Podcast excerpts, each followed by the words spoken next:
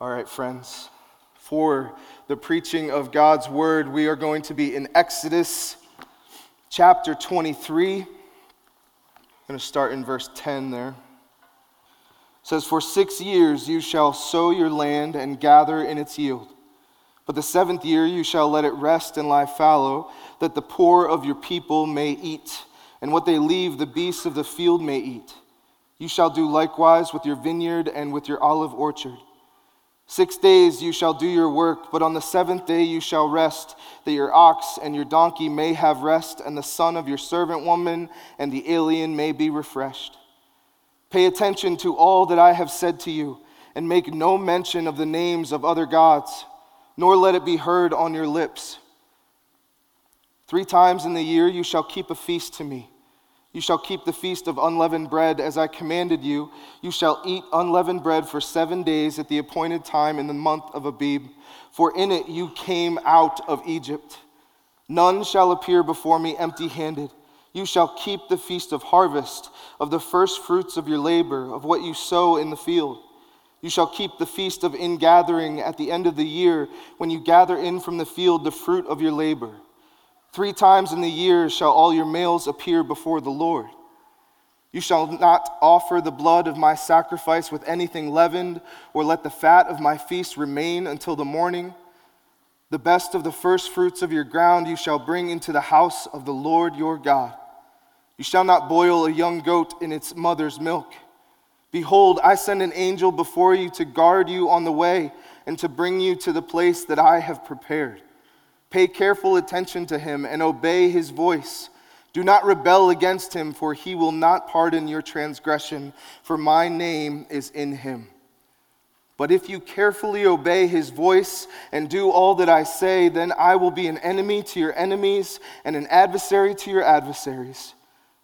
When the angel goes before you and brings you to the Amorites and the Hittites and the Perizzites and the Canaanites, the Hivites and the Jebusites, and I blot them out, you shall not bow down to their gods nor serve them, nor do as they do, but you shall utterly overthrow them and break their pillars in pieces. You shall serve the Lord your God, and he will bless your bread and your water, and I will take sickness away from among you None shall miscarry or be barren in your land. I will fulfill the number of your days. I will send my terror before you and will throw into confusion all the people against whom you shall come, and I will make your enemies turn their backs to you. And I will send hornets before you, which shall drive out the Hivites, the Canaanites, and the Hittites from before you. I will not drive them out from before you in one year lest the land become desolate and the wild beasts multiply against you. Little by little, I will drive them out from before you until you have increased and possessed the land. And I will set your border from the Red Sea to the Sea of the Philistines and from the wilderness to the Euphrates. For I will give the inhabitants of the land into your hand, and you shall drive them out before you. You shall make no covenant with them and their gods they shall not dwell in your land, lest they make you sin against me. For if you serve their gods, it will surely be a snare to you. Amen. May God bless the preaching of his word this morning. Friends, do you ever find yourself forgetting how good God has been to you? Or forgetting that He's met each of your needs. Or forgetting that He's actively caring for, helping, guiding, and providing for you. Maybe you find you're more inclined to forget these things about God when your circumstances get harder or more stressful. Maybe as different seasons of the year come and your life gets busier with obligations and commitments and events, you find that keeping God first and remembering his power and faithfulness towards you is easier and easier to forget or harder and harder to recall. Or do you ever feel like there's not enough hours in the day or days in the week to get everything done that you need to get done? Maybe you find yourself working at an exhausting rate week after week just to try to keep up. Friends, these are just some of the areas that our passage this morning is speaking into. Do you need more rest in your life? Do you need more joy in your life? Do you need more hope and confidence in your life? What these verses are showing us this morning is that our great God has designed and commanded rhythms and patterns for our lives to help us remember who He is and what He has done.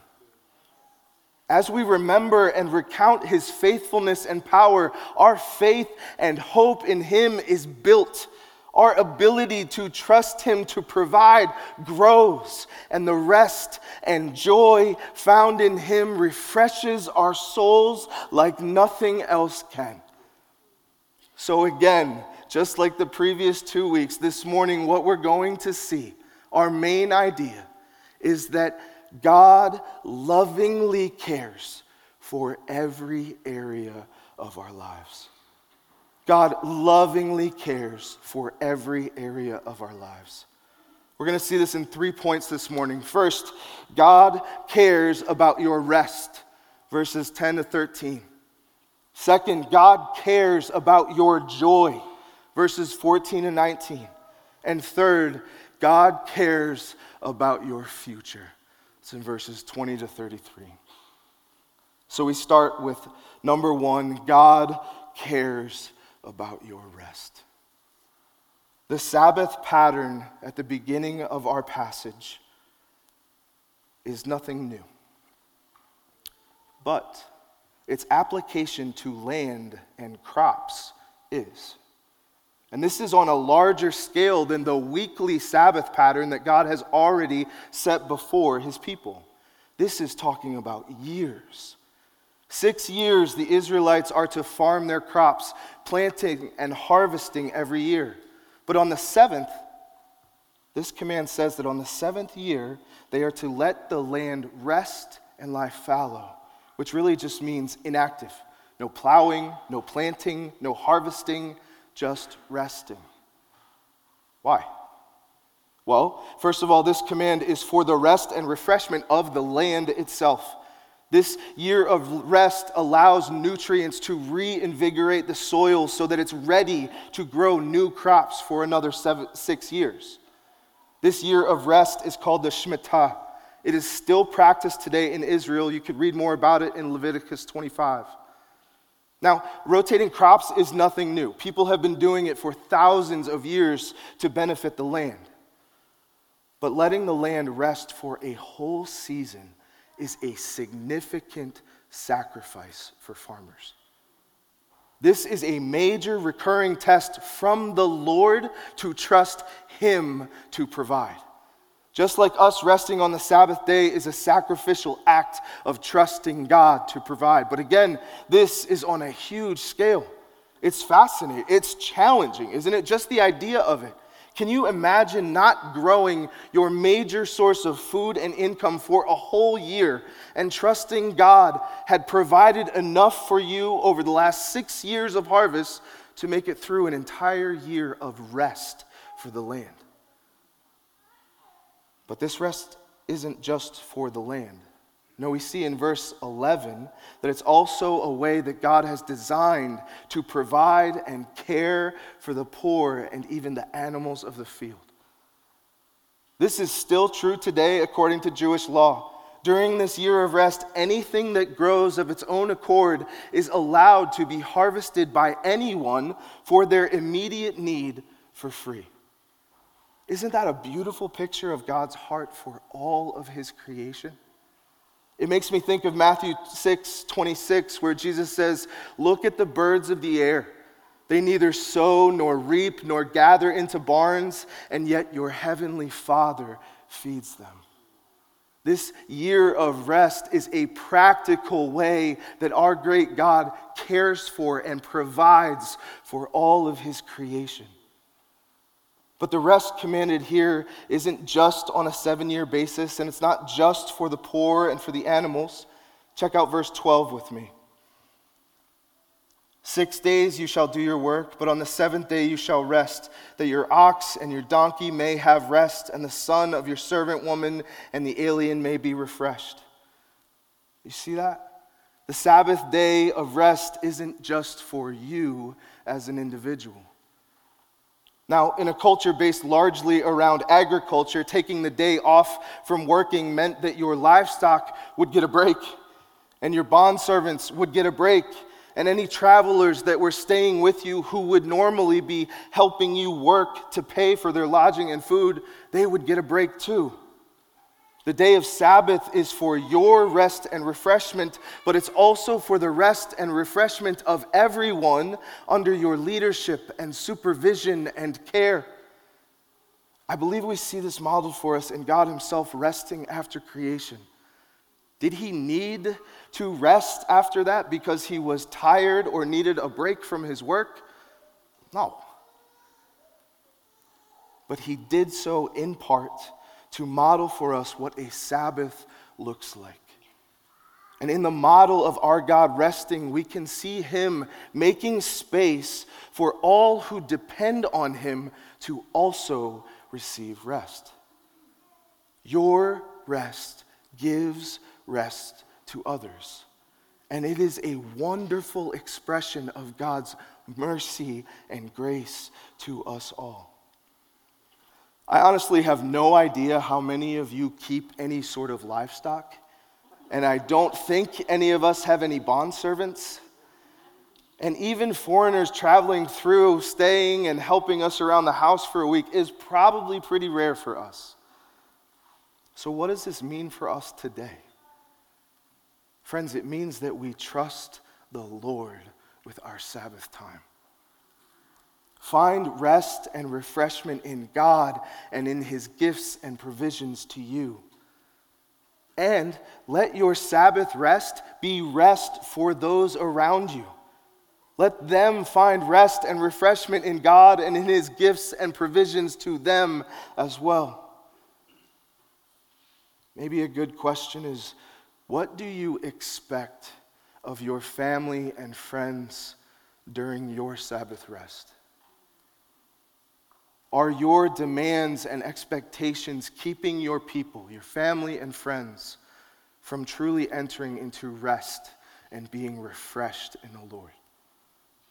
Another application to consider are you sacrificially trusting God to provide for your needs even during your Sabbath rest? Or are you putting your trust in your own work and accomplishments? Friends, it's so easy for us to become our own functional gods in this way. Thinking that we'll rest later or that we need to keep a hundred different plates spinning even while resting. Friend, God commands you to rest and to trust Him while you do. Verse 13 is really a summary statement of chapters 21, 22, and thus far into 23, where it says, Pay attention to all I have said to you, and make no mention of the names of other gods, nor let it be heard on your lips. Church, God lovingly cares for every area of our lives. God is saying to his people here, I am your God. Listen to me. Keep my commands. Keep me first in your life. And don't even make mention of any other gods. God alone brought his people out of Egypt. God alone has provided for every single one of their needs. And God alone will continue to bless and provide for his people day after day after day. Christian, this is a reminder that God is your God. This is a reminder to listen to every word he has said and to trust that he is who he says that he is, and he has done and will do everything that he has promised to do. He will continue to bless and provide for you and you must love him with all your heart, mind, soul, and body in response to his grace and mercy towards you. This reminder should prompt us towards thankfulness and joy. Friends, our great God lovingly cares for us in our rest. This brings us to our second point this morning. God cares about your joy. It's found in verses 14 and 19. In these verses, we get the summary of three feasts, also called festivals, that God commands Israel to hold every year. We see more detail about these feasts in the book of Leviticus, but I want to give some focus and highlights for us today, helping us to know a little bit more about them and why these feasts matter. The three feasts are the Feast of Unleavened Bread, the Feast of Harvest, and the Feast of Ingathering. We're just going to walk through each of these. The Feast of Unleavened Bread. This is the feast that commemorates the Passover. We saw this back in chapter 12 of Exodus. In verse 14, God said to Israel, This day shall be for you a memorial day, and you shall keep it as a feast to the Lord throughout your generations, as a statute forever. You shall keep it as a feast. Seven days you shall eat unleavened bread. That's where the name comes from. We saw in chapter 13 of Exodus more on the purpose behind this feast, where God said, then Moses said to the people, Remember this day which you came out from Egypt, out of the house of slavery. For by a strong hand the Lord brought you out from this place. No leavened bread shall be eaten. Today, in the month of Abib, you are going out. And when the Lord brings you into the land of the Canaanites, the Hittites, the Amorites, the Hivites, and the Jebusites, which he swore to your fathers to give you, a land flowing with milk and honey. You shall keep this service in this month. Seven days you shall eat unleavened bread, and on the seventh day there shall be a feast to the Lord. Unleavened bread shall be eaten for seven days. No leavened bread shall be seen with you, and no leaven, and, and no leaven shall be seen with you in all your territory. You shall tell your son on that day, It is because of what the Lord did for me when I came out of Egypt.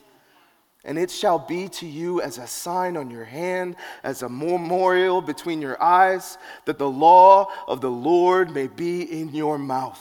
For with a strong hand the Lord has brought you out of Egypt. You shall therefore keep this statute at its appointed time from year to year. Friends, the Feast of Unleavened Bread is meant to recall the exodus from Egypt, including the Passover, where a lamb was sacrificed to protect those who believed in God. And it also celebrates God's power and faithfulness to save and deliver his people from Egypt, to deliver them from their slavery. It's similar for us to how Good Friday and Easter function. Good Friday, we recount the sacrificial death of our Savior Jesus to save and protect all who believe in him. And on Easter, we celebrate his rising from the dead, conquering sin and death, rescuing us and setting us free from our slavery to sin. We celebrate God's mighty saving power just like Israel did during the feast of unleavened bread. The other two feasts are mentioned in verse 16. Read with me there. You shall keep the feast of harvest of the first fruits of your labor, of what you sow in the field. You shall keep the feast of ingathering at the end of the year when you gather in from the field the fruit of your labor. These two feasts occurred relatively close together and were directly tied to the agricultural calendar. They both have to do with the harvest and are both tied to how we praise and honor God for his provision and blessing.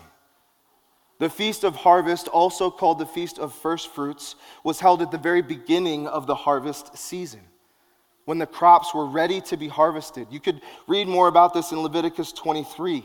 But the people would take one of the first sheaves of wheat and wave it before the Lord as a way of acknowledging that the whole harvest came from him. Then they would enter into a feast for seven weeks, which is why you may also see this feast called the Feast of Weeks in your Bibles. After those seven weeks, on the 50th day, the people would make an offering to God. The main offering of this was bread, but for this offering and feast, it was fully risen, fully leavened bread, representing the fullness of the harvest from the Lord. The Feast of Ingathering was also tied to harvest, but took place after all of the harvest had been brought in. During this Feast of Ingathering, the people lived in booths or tabernacles or tents made from branches and leaves. This is why you may also see this feast or festival called the Feast of Booths. This represents Israel living in makeshift booths or tents during the entire Exodus and is yet another way that God was commanding his people to remember where they came from, how they got where they are, and who made it all possible. Now, friends, we all recognize that our culture doesn't celebrate these feasts every year.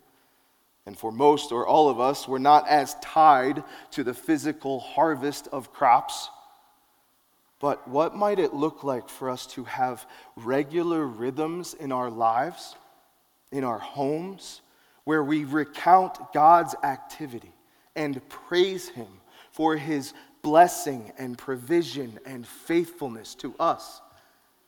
Just like Israel, we need to remember where we've come from, how we got here, and who makes it all possible.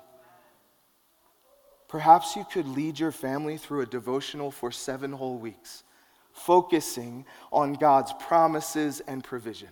And then on the 50th day, make a huge dinner to celebrate with your family, thanking God for his faithfulness to you. Or consider how you might set aside some savings for six whole months.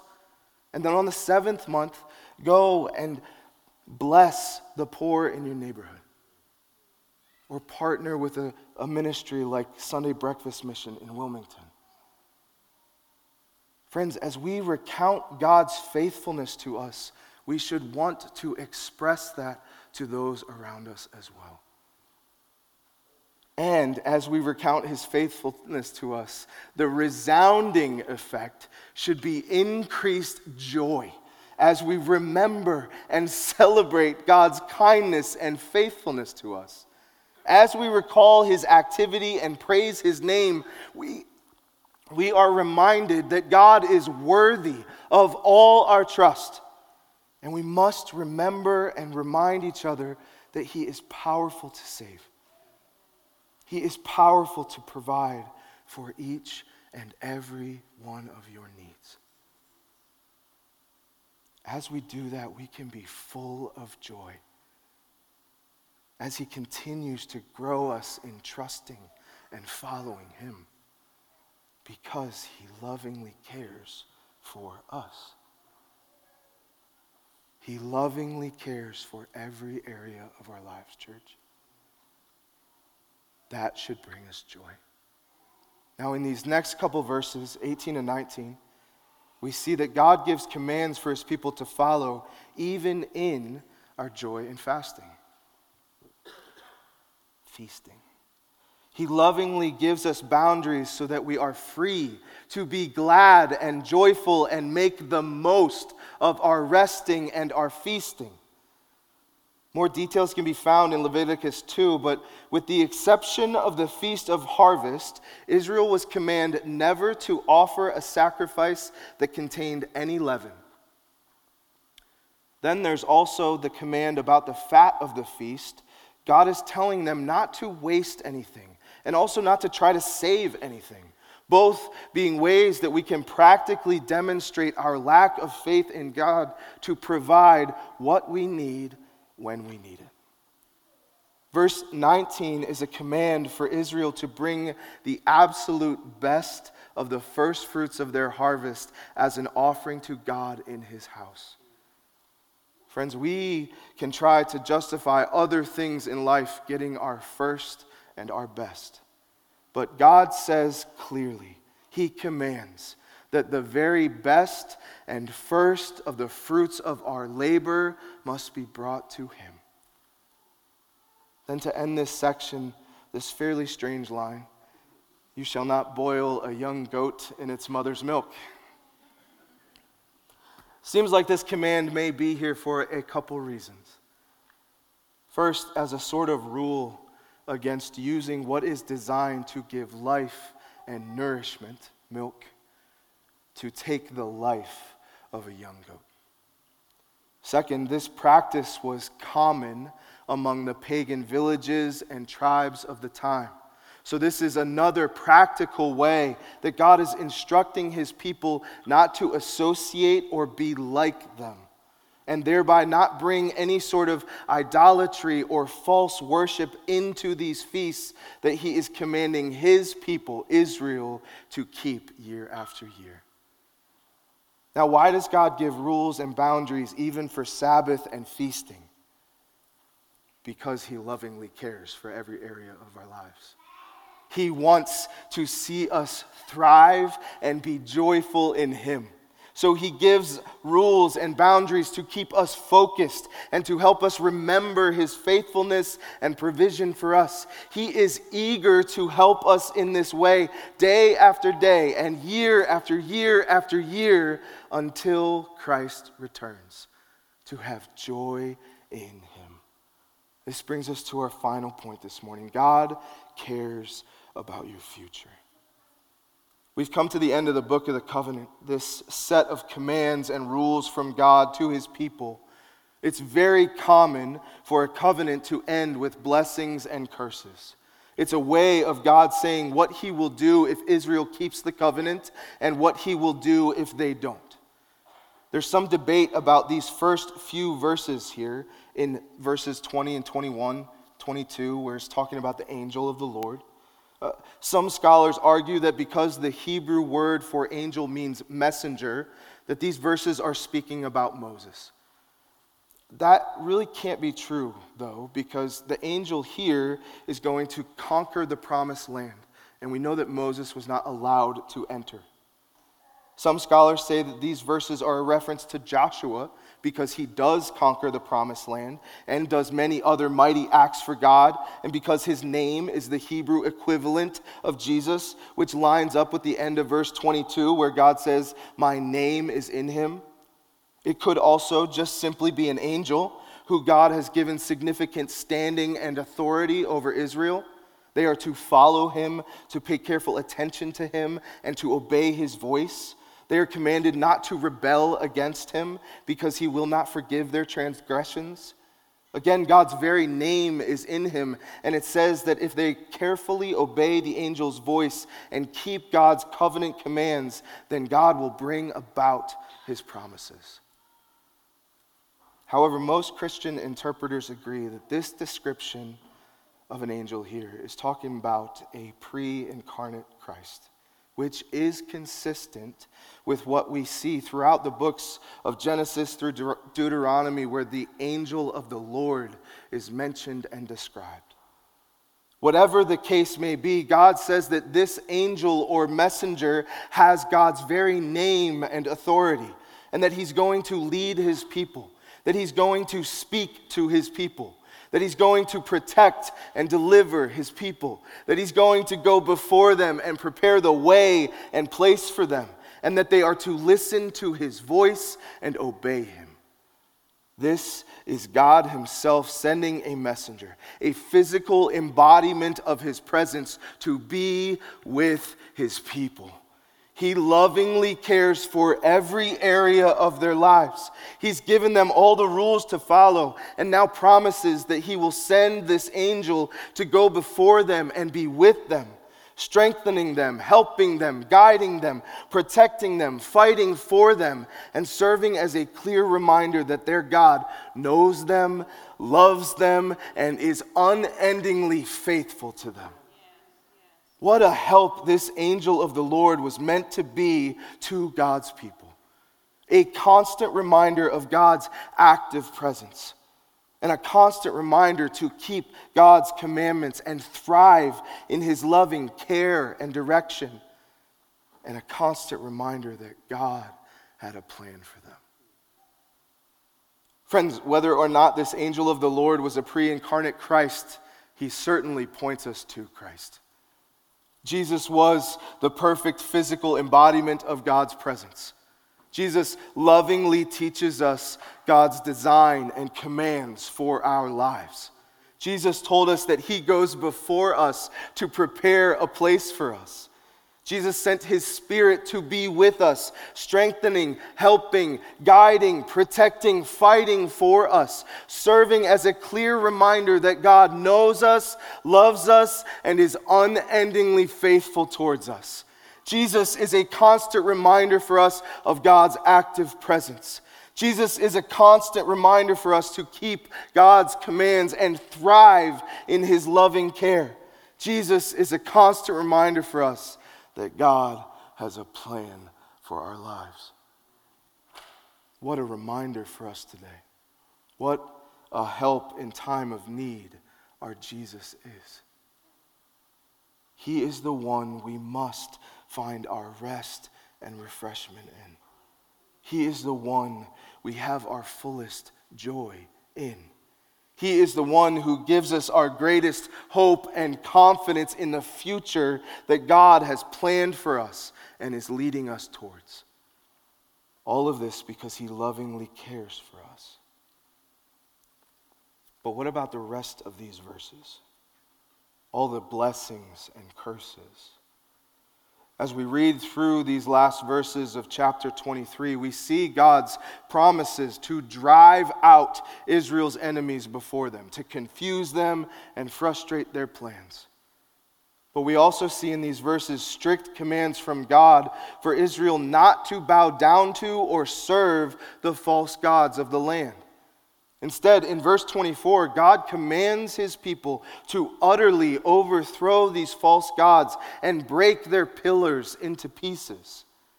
In verses 27 and 28, there's more promises from God to drive out his enemies from the land. You might think that that could be a sudden, rapid occurrence. But then look at verses 29 and 30 with me. God says, I will not drive them out from before you in one year, lest the land become desolate and the wild beasts multiply against you. Little by little I will drive them out from before you until you have increased and possessed the land. God knew. God understands that Israel was not big enough or strong enough to handle all of the enemies being driven out from the land at the same time. So he promises to work little by little. Friends, as a slight pastoral aside this morning, it's on my heart that there could be many of us here who have been asking for God's help, waiting for Him to act in mighty, powerful, incredible ways. Maybe you're praying big prayers right now or have been for many years. Maybe you've been praying for the same things for a long time. Maybe you've just given up asking Him anymore. If that's you, I believe that we're supposed to specifically sit with these two verses and use them as a sort of lens to look at our lives through. Looking carefully for God's activity in the ways or areas that we have been asking Him to move in, but in a little by little sense. I don't know what all your situations are, and I don't know what all the big ways you've been waiting or got on God are, but He does.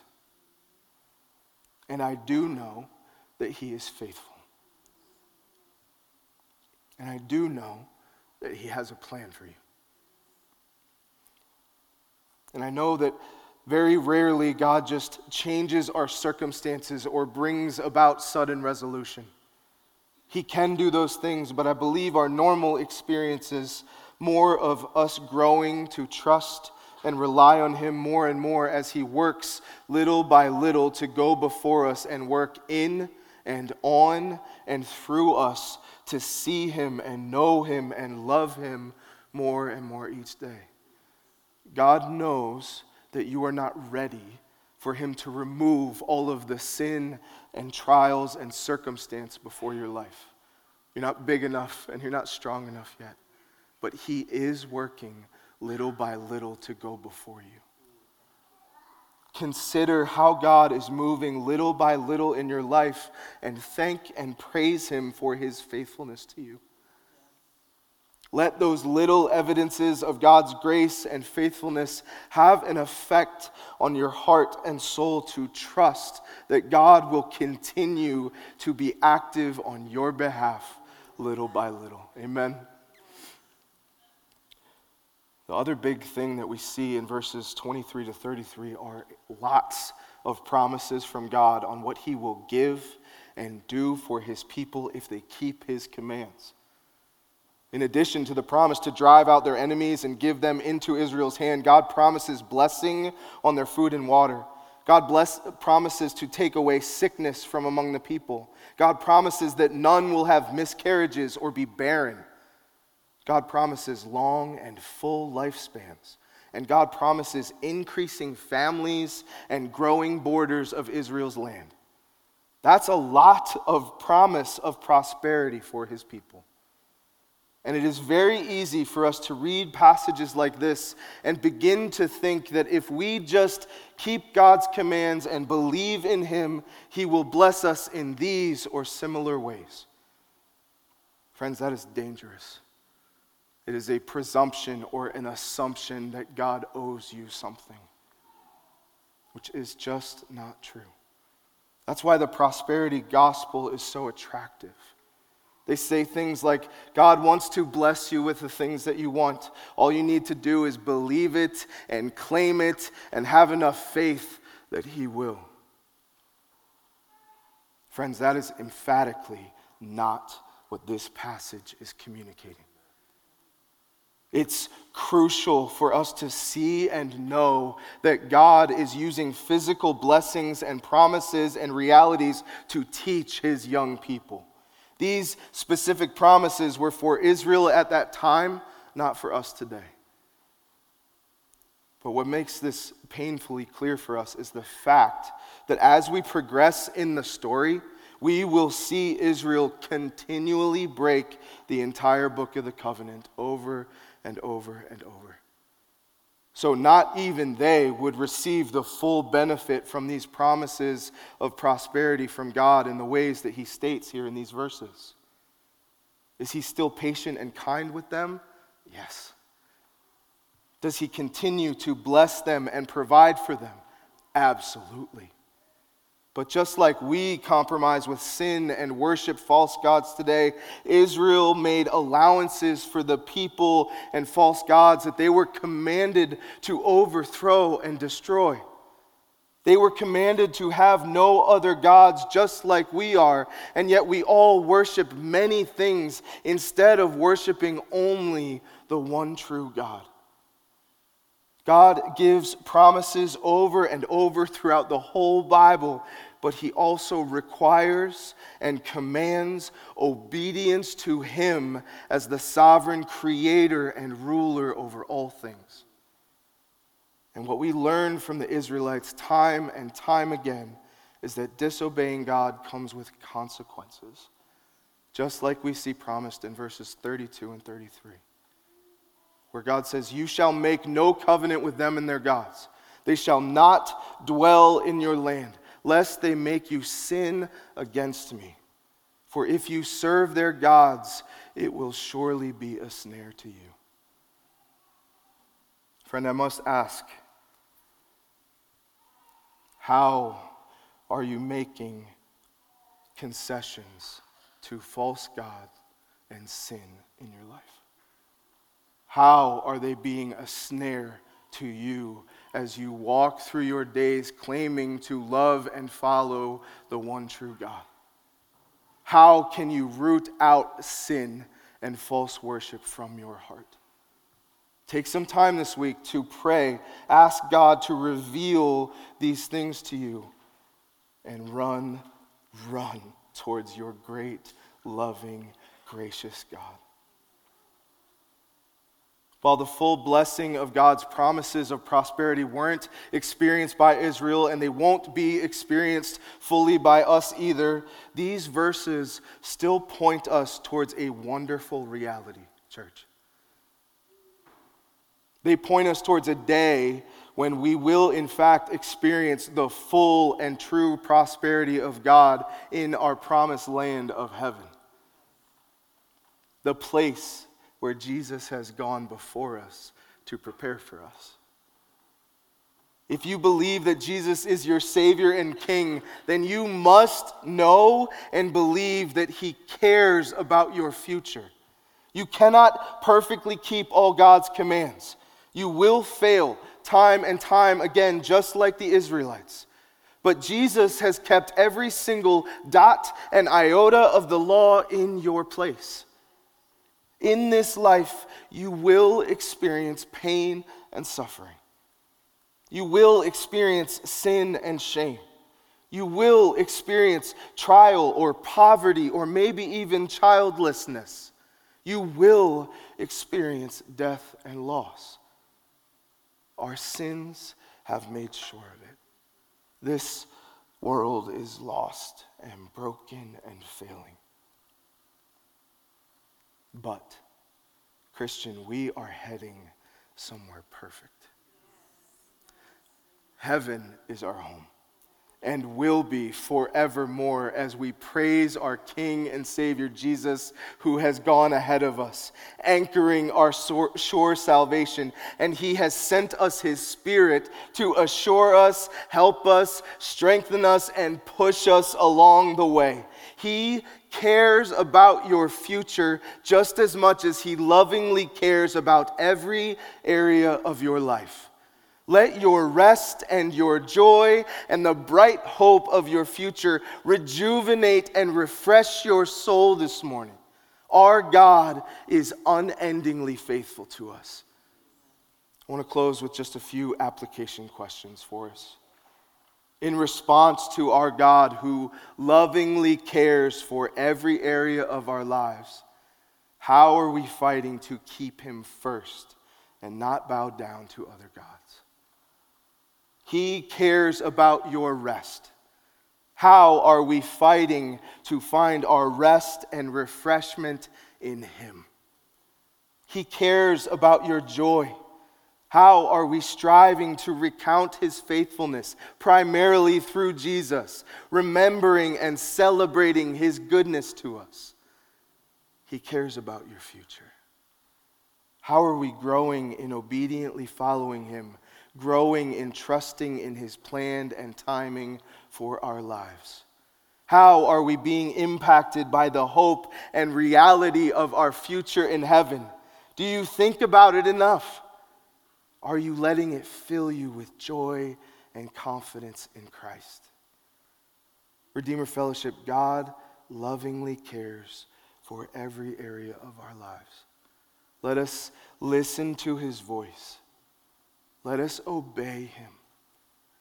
Let us honor and serve him with our whole lives as we are led little by little to heaven with him. Amen. Amen. Let's pray.